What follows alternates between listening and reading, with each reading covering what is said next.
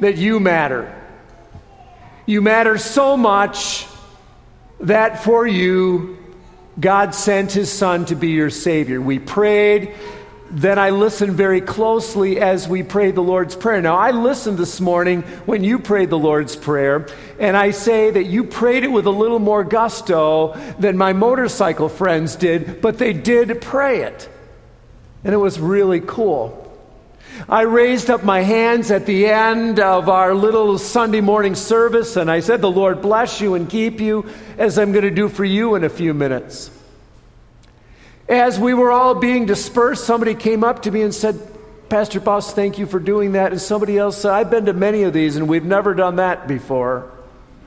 I think he was a little astonished. And to be honest with you, I was a little astonished at my congregation that Sunday morning. I'd like to ask you this, though. What has been astonishing to you lately? I mean, your life is a little bit different than mine. We all have different circumstances. What's astonished you? Is it how people can say such strange things? Or are you astonished by something happening at work or something happening in your family? Or are, you astonished by an accomplishment in your life? I am asking you, what is astonishing you? Are you astonished that there are this many people in church at 9:30 on a holiday weekend? Maybe you're astonished that you're here. What is astonishing you? Well, the text that was read talked about the Decapolis, and so I thought I should show you where it is. It literally means the ten cities.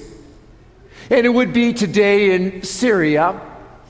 And that's where Jesus is doing his ministry his ministry of healing, his ministry of preaching, his ministry of forgiving sins in the Decapolis.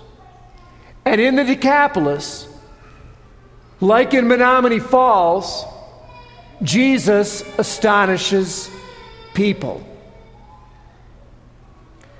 Now, for a lot of people, they view Christianity like climbing a ladder. You got to climb your ladder to reach God. And if you climb high enough, if you climb hard enough, then you're going to be okay with God for eternity. You got to work at it. You got to do. The question is is you've never done enough. Now, that's not Christianity. Climbing a ladder is not Christianity. Christianity is when God climbs down the ladder into your world and into your life. So none of us this morning can be shaking our finger at God and saying, God, you don't understand what I'm going through because the God of Christianity, Jesus, climbs down the ladder and deals with everything you are dealing with right now. And the writer of Hebrews says he was tempted in every way just as you are. Christianity is God climbing down to the ladder into the mess. And sometimes it's really a mess, isn't it? But God came near.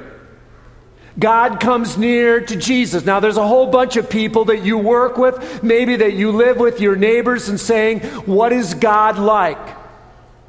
If you want to know what God is like, take a look at Jesus. He's God in the flesh. You want to know how God deals with self righteous people? Take a look at Jesus. You want to know how God deals with a guy who can't hear and can't speak? Take a look at Jesus. If you want to know how God deals with people who have sinned in their lives, as you and I have, take a look at Jesus. God comes near in Jesus. Would you read it with me? They brought a man to him. Rather simple, isn't it? But I don't want you to miss the significance. This guy had friends, and they brought him to Jesus. Just like this morning, a little one was brought to Jesus in baptism. They brought him to Jesus. My parents brought me to Jesus. And I imagine that somebody brought you to Jesus. Whether it was the baptismal font or they brought you to Jesus because they invited you to church and they brought Jesus to you as they shared his life and his salvation. But God uses imperfect people like us that people might know Jesus. Together. Who was deaf and had a speech impediment. Like every one of us, this guy had some issues physical issues. And I know that more, of, more than a few of you today are dealing with physical issues. And if it's not you, it's a loved one. And if it's not physical issues, perhaps it's emotional issues or spiritual issues. All caused by sin in this broken world. So he comes in need. Just like I come to church this morning in need, and you come to church this morning in need. Simply that Jesus would lay his hand on the man and heal him. Or forgive me. Or forgive you. This is the God of the universe who cares about people in need.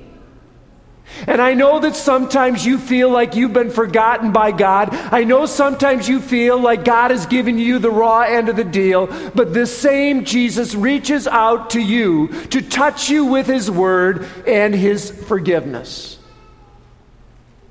Are you astonished that after all you've done, he's still interested in you? Are you astonished that even though you got some sins you are very embarrassed of, he calls you son and daughter? Are you astonished that you and I have neglected the things that God wants us to do, and yet he invites us again to be his servants? Does that astonish you at all? Well, in the text, and I love the text, uh, since I'm a farm boy from Wisconsin, I like earthy stuff, okay? Did you notice in the text what it said? After he took him aside, the man, away from the crowd, Jesus just put his fingers in the man's ears. Then he spit. Then he spit. He spit and he touched the man's tongue. Spit. Now, in ancient times, it was said that spit, saliva, had medicinal purposes. What if somebody spit on you? Has anybody ever not like spit on you not on purpose, but they spit on you and you say, "Don't spit on me." And here's Jesus spitting on his finger and touching the man's tongue. What in the world is Jesus up to? The man doesn't run away, he lets Jesus do his thing. Well, back in Belvidere, there was a grandma and a mom and a grandson who would sit in the front row in church. And then I found out that they were sitting back a few pews, and so uh, finally, Grandma told me what happened. Noah said, Grandma, I don't want to sit in the front row anymore because every once in a while, when Pastor Bus preaches, he spits. So I noticed these three pews are open here, right? Did Howard tell you that last week or something? So the last Sunday I'm preaching, Church is full. They're finally glad they're getting rid of me. And guess where Noah and Grandma and Grandpa have to sit? Right there. There's Noah with an umbrella, ready to go. Uh, well, I, I tell you that so I can tell you that Jesus used some spit. And Jesus spoke his word. But Jesus, it says in the text, Jesus what? Groaned. Oh, what was read said sighed, but I like it when I hear that Jesus groaned. Jesus groaned. What do you groan about? Hey, if I asked you this last week, what have you grown about? What would you say that you've grown about? Or what have you groaned about most in your life?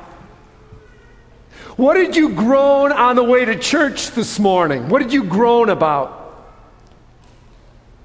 It is significant that Jesus groans. He groans for the man, he groans for the world, he groans for himself. We're going to find that he groans on the cross. Jesus groans because he knew that you were going to groan. Jesus wept because he knew you were going to weep. He groans for the man and he groans for you.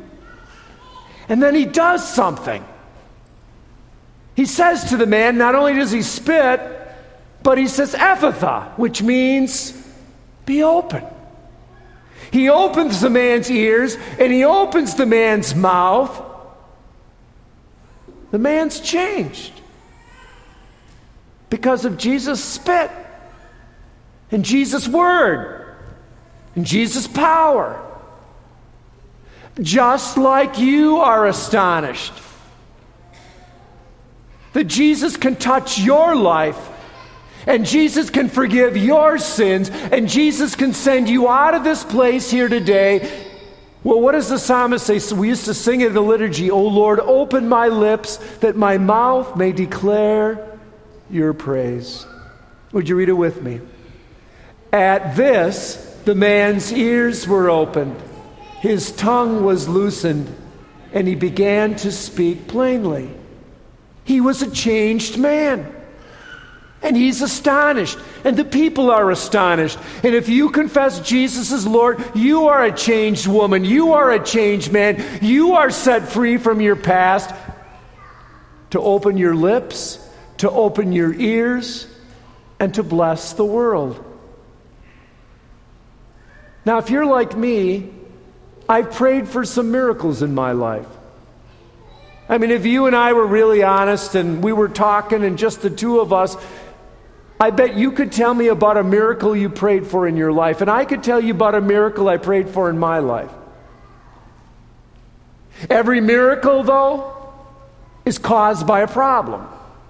There's a need that needs to be answered. Maybe your miracle happened or maybe your miracle didn't happen. I bet you know somebody today who prayed for a miracle. They earnestly asked God for a miracle. They didn't get their miracle and they quit coming to church. But remember that God does these miracles for his purpose. And I just want to remind you of why Jesus does miracles. Jesus does miracles to show compassion.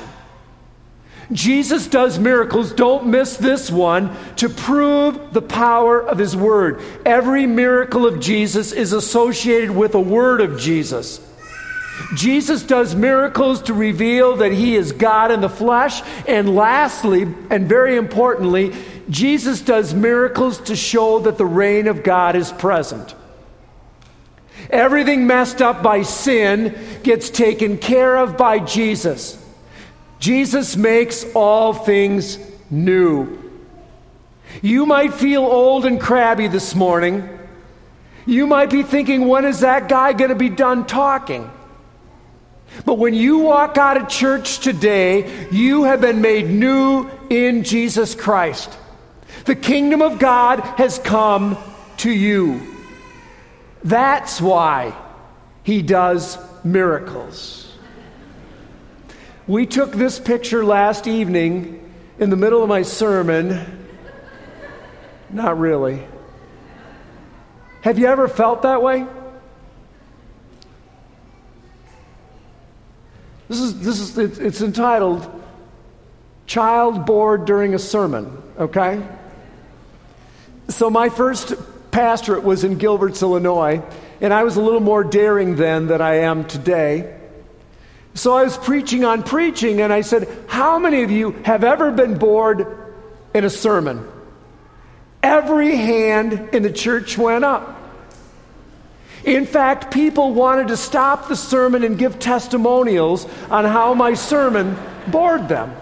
I did not allow that to happen. I have pride, okay? Then I asked him this question You've all heard a boring sermon, and I've preached boring sermons. Have you ever known a boring listener? That wasn't as funny. Notice? A boring listener. That's the one who's flipping around on the clicker when you're trying to talk to your husband, the boring listener. Or it's the person who sits in church, you know, and I know we all slip through the bulletin like going down, right? There's a little thing where you look at it down below the pew so you don't offend the pastor. But I remember somebody early in my ministry in Belvidere who takes it up and she's like this. And I want to say, I can see you. Uh, so there's boring preachers and there's boring listeners. But I want to tell you that this guy might be boring, but there's nothing boring about the God of the Bible. There's nothing boring about what Jesus continues to do in the lives of his people and Jesus in the lives of his, uh, in your life.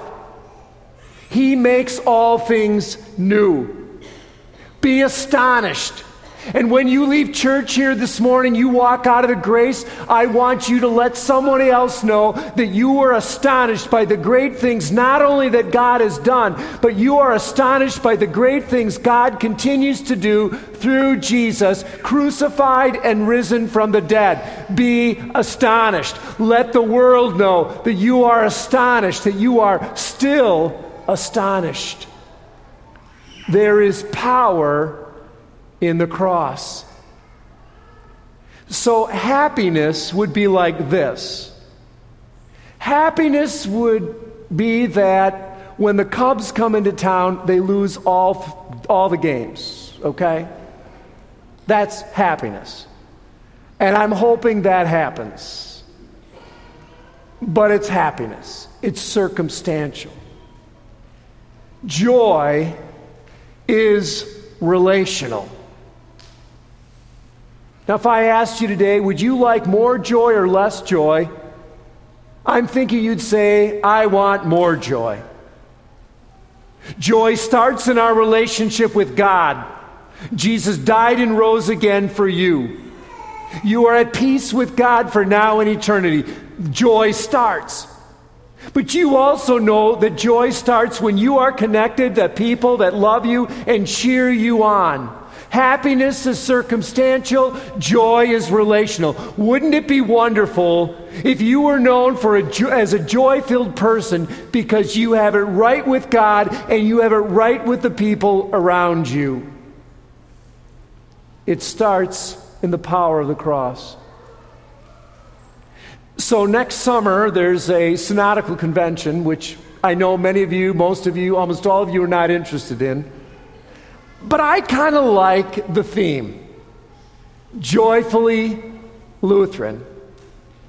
And I don't know about you, but have you met every Lutheran you've met? Have they been joyful? Are all the Lutherans here at Grace joyful? Somebody's pointing over that way. Who is it over here? Wouldn't it be wonderful if that you and I who Jesus has touched with his word and opened our ears and opened our lives, will let the world know that there is something joy filled about being a Lutheran. Could you walk out this door today and bring that kind of joy to the world? Could you bring that kind of joy to the relationships in your life? Would you pray with me? Lord Jesus Christ, you show up in unusual places. But we know that this morning you have shown up right here with us. The deaf man who had a speech impediment, you touched his tongue with spit. You spoke the word Ephphatha, be open, and he was healed. And the people were astonished. We pray that that kind of astonishment would fill Grace Lutheran Church in Menomonee Falls. We pray, pray that we would also be astonished by the love and forgiveness that we have seen and known in Jesus Christ. Forgive us for when we're less than joyful. And forgive us when we act like you, Lord Jesus, are boring. There is nothing boring about what you have done, and there is nothing boring about what you continue to do in the lives of your people. Bless this congregation. Bless the witness of our church family in the Lutheran Church Missouri Synod. And may we walk out of this place today, our sins forgiven, joyfully Lutheran, because of Jesus. In Jesus' name we pray. Amen.